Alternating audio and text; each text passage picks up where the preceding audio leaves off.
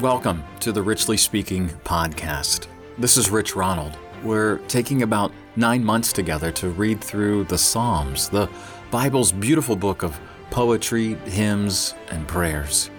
The second half of each episode is where we intentionally pray through the scripture that we just read. So thanks for joining me today. Here's Psalm 20.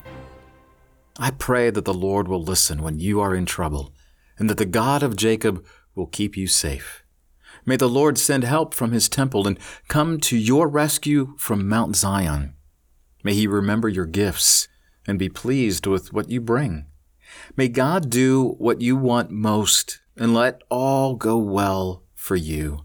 Then you will win victories, and we will celebrate while raising our banners in the name of our God. May the Lord answer all of your prayers. I am certain, Lord Yahweh, that you will help your chosen king. You will answer my prayers from your holy place in heaven, and you will save me with your mighty arm. Some people trust the power of chariots or horses, but we trust you, Lord God. Others will stumble and fall, but we will be strong and stand firm. Give the king victory, Lord, and answer our prayers. From the Contemporary English Version, copyright 1995 by the American Bible Society. Let's pray. God, Abba, Father, hear our prayer. Turn your ear to us today and anytime we are in distress or in trouble or in pain. Keep us safe. Send us your divine help from your holy mountain. Come to our rescue. Accept our offerings of praise. Accept our sacrifices of time be pleased with our gifts. Humbly we ask that you might give us the desires of our hearts.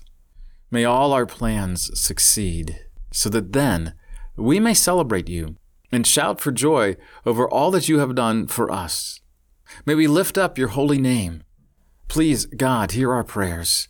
May we trust that you will work everything out for your glory and for our good. We trust you.